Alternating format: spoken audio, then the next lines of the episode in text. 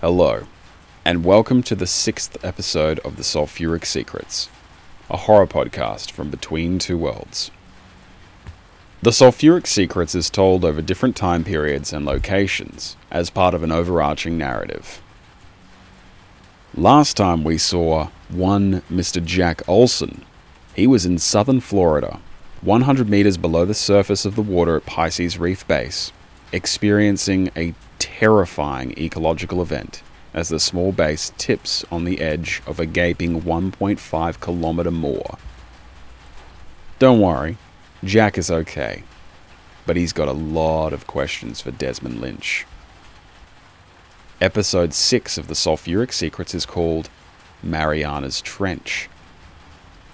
Please be advised that this episode contains mature content that might not be appropriate for all audiences.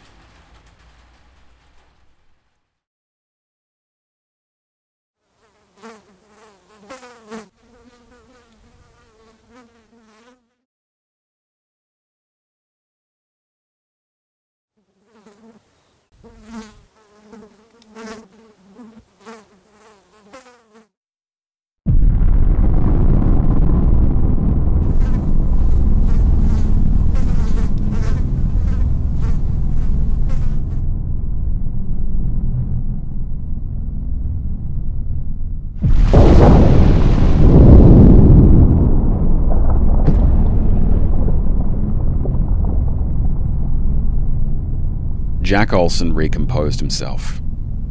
The last few hundred birds sunk out of sight into the dark mass in front of him. He wiped the sweat from his brow, his arms, his chest. When Jack got a chance, he told Desmond Lynch about what happened. Desmond seemed unsurprised and explained that earthquakes can sometimes have very severe effects on local birds. Their magnetic alignment gets thrown off, leading to a very tragic but very common disaster. Jack wasn't stupid. Florida is nowhere near any tectonic plate boundaries. There had been 4 recorded instances of earthquakes in the past few hundred years. 1565, 1879, 1886, and 1893. Out of all 4 of those, the most powerful one caused some church bells to ring by themselves. The only event approaching any sort of danger was in nearby Cuba. A couple of people died in an 1880 earthquake, but that was because of the building's design. Jack knew Desmond was full of shit. Did Desmond know that Jack knew? Who knows? But Jack knew that he'd be a fool to try to push him for further information.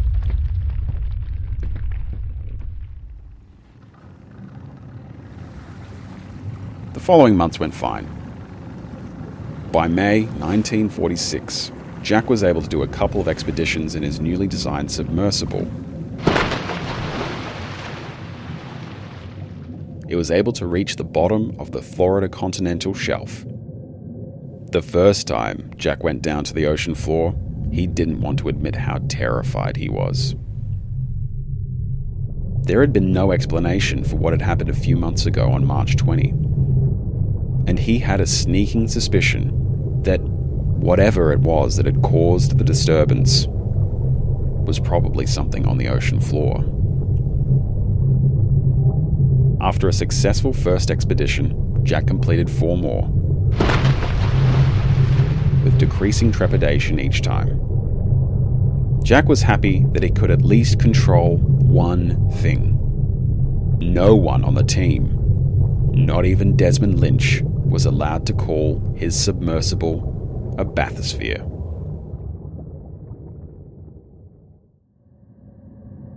There was one final time that Jack sought to enter into a conversation of any sort of significance with Desmond Lynch.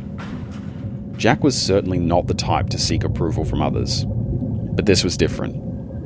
The past 3 months had been a very delicate, careful balance on behalf of Jack. Jack had engaged his teammates in conversation without asking any questions about the project or their personal or professional lives. But on his final night at the Pisces Reef Base, he took Desmond Lynch aside, and he asked him if he had considered the 3-month expedition a success. Considering that Jack had absolutely nothing to benchmark success or even the goals of the project against. Desmond Lynch responded that he would put that information in the project's final report. Jack thought for a second. That's as clear as possible that Lynch wasn't in the mood to discuss the particulars, even on the final day. But then Jack thought, final day. This would be his last chance to ever discuss the project before the dive, so why not take a risk? Jack coughed, looked Desmond Lynch in the eye, and asked him when he would get to see that report. There was nothing hostile or even unfriendly about the way that Lynch responded, which only confused Jack even more. Desmond Lynch looked Jack right back in the eye, almost with a warm smile, and said in complete earnestness, "Likely never." Lynch nodded at Jack and walked to the front of the base to get into his scuba gear.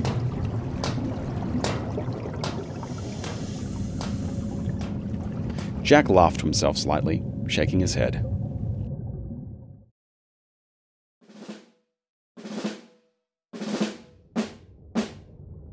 United States Navy Oceanographic Research Department, aka USNORD, Project Report APO-108. August 16th, 1946. Report Author, Vice Admiral Desmond Lynch. Preface. This report outlines oceanographic aspects of the project, which are the research efforts of the United States Navy Oceanographic Research Department, hereby referred to as USNORD, in a joint project with the University of to traverse and document Ocean Zone Z-49, also commonly known as the Mariana's Trench. Logistics. USNORD employed the services of Dr. Jack Olson, a graduate of mechanical engineering and world's leading authority in high-pressure silicone glass, to lead the Kemp Project's expedition to the ocean floor,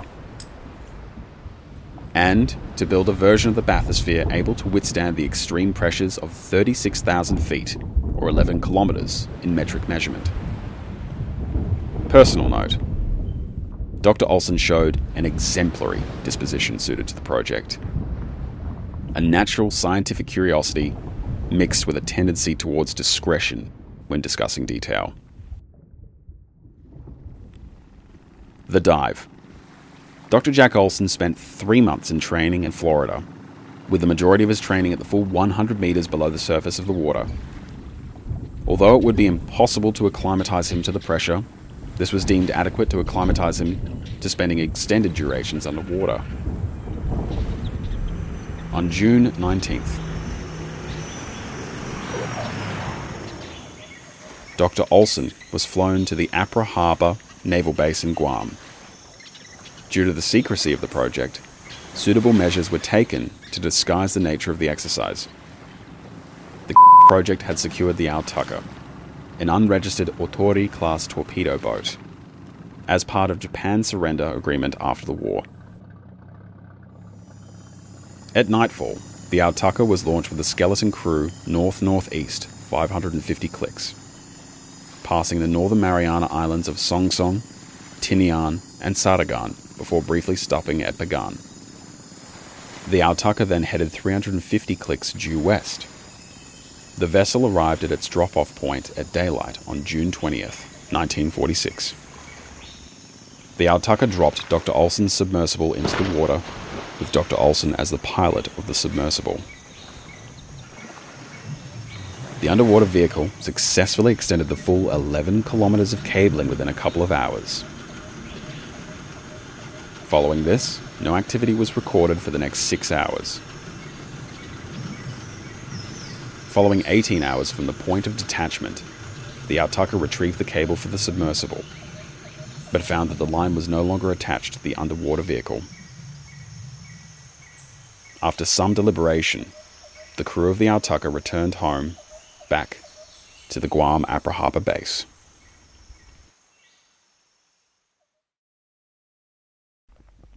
USNORD would like to thank Dr. Olson for his service to the country.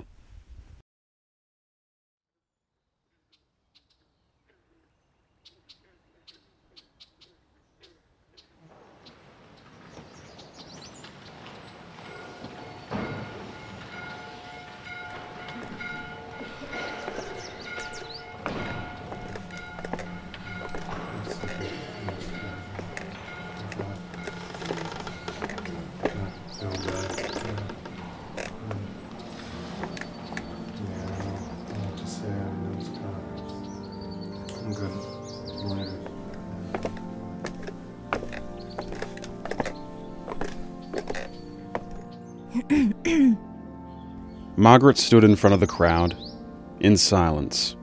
She hadn't prepared a speech.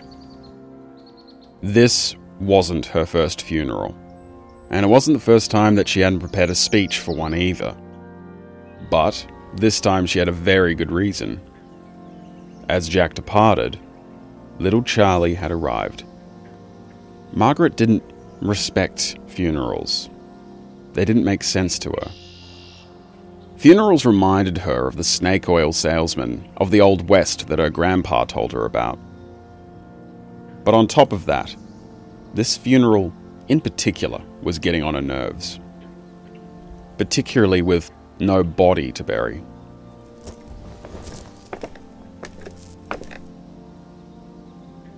Margaret?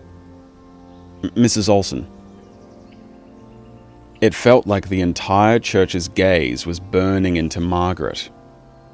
The priest called out Margaret's name again. Margaret looked around the room. Not a single familiar face. Margaret was a woman of secrets, and was content to play Jack's fantasy of the thick-skinned Southern belle, and he never seemed to find a reason to ask about why Margaret didn't seem to have any friends or family of her own. In the corner, she spotted the same group of men that she saw on her way in, who were from the armed forces. It was an odd combination. Air Force, Marines, Navy, Army, all glittering with badges indicating their rank. And one member, from a chaplain corps, wearing a badge for a religion that even Margaret couldn't recognize. Who were the Atlantic Telegraph Company? They'd given Margaret a large compensation package for Jack's death. A little too large. Then, Margaret felt a sharp emptiness in her stomach, as if she were pushed from a height. She had been receiving an unusual amount of house calls since Jack's death, which seemed normal in the circumstances. An exterminator, an electrician, a repossessor. So, why were they sitting in the 4th and 6th rows? Okay, just calm down, Maggie, she thought. Let's think this through. Let's be rational. Give the speech. Pick up Charlie. Get the first boat out of the country. Maggie stumbled through her eulogy for Jack. Just play the role, she thought. Too choked up to continue. Walk off. Play the role. She's overcome with emotion, they'll say. There will be a key half-second where they will give her the benefit of the doubt, and she'll use that half-second to slip out before they become wise.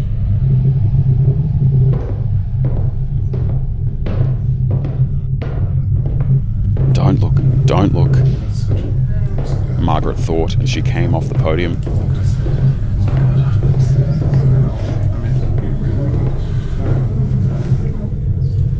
Margaret had made it past the final row of pews and opened the doors leading to the freedom outside.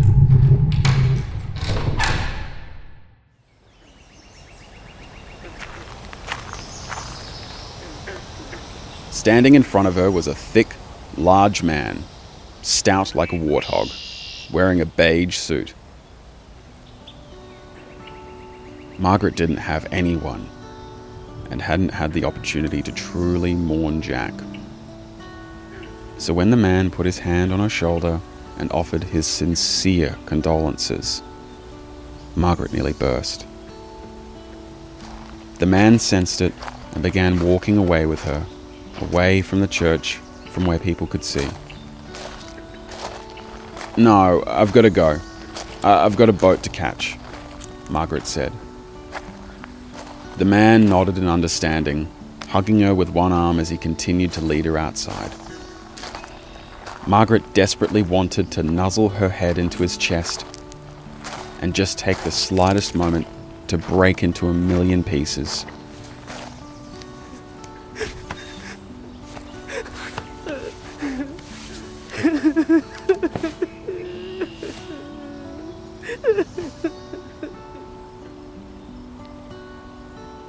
Margaret pulled her head away from the beige fabric in front of her face. She didn't even realize, but there were tears and snot on his suit. The man didn't even seem to mind.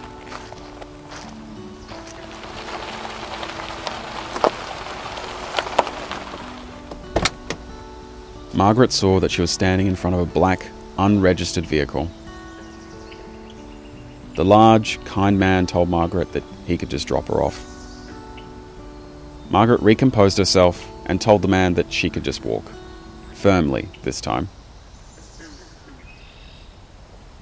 It was at this moment that Margaret realized just how much her emotions had betrayed her.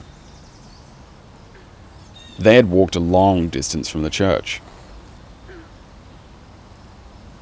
And now, with the large man flanking her in front and the car behind her, she couldn't help but feel like an animal cornered.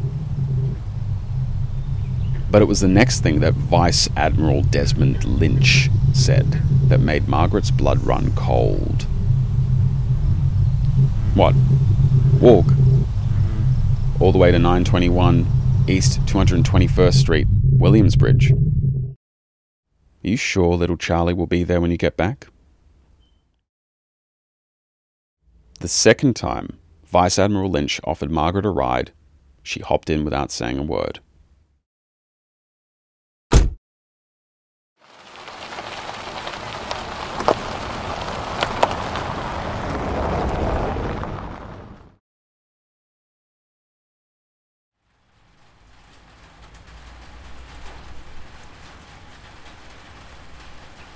You've just listened to Episode 6 of The Sulphuric Secrets. I'll be sad to see Jack Olson go, but I know he's gone to a better place. Or maybe he hasn't. If you liked this episode, be sure to support the project through the Between Two Worlds Patreon. This is a real passion project and all amounts help. Make sure to comment on, like, and recommend The Sulphuric Secrets to people who might like it. I'd love to hear your feedback on the project and any theories you might have. Finally, be sure to visit the YouTube page, as the video version of The Sulphuric Secrets is posted on Wednesdays. Here you'll find an edited video version that hopefully helps to build a richer visual world. Until then, thank you and good night.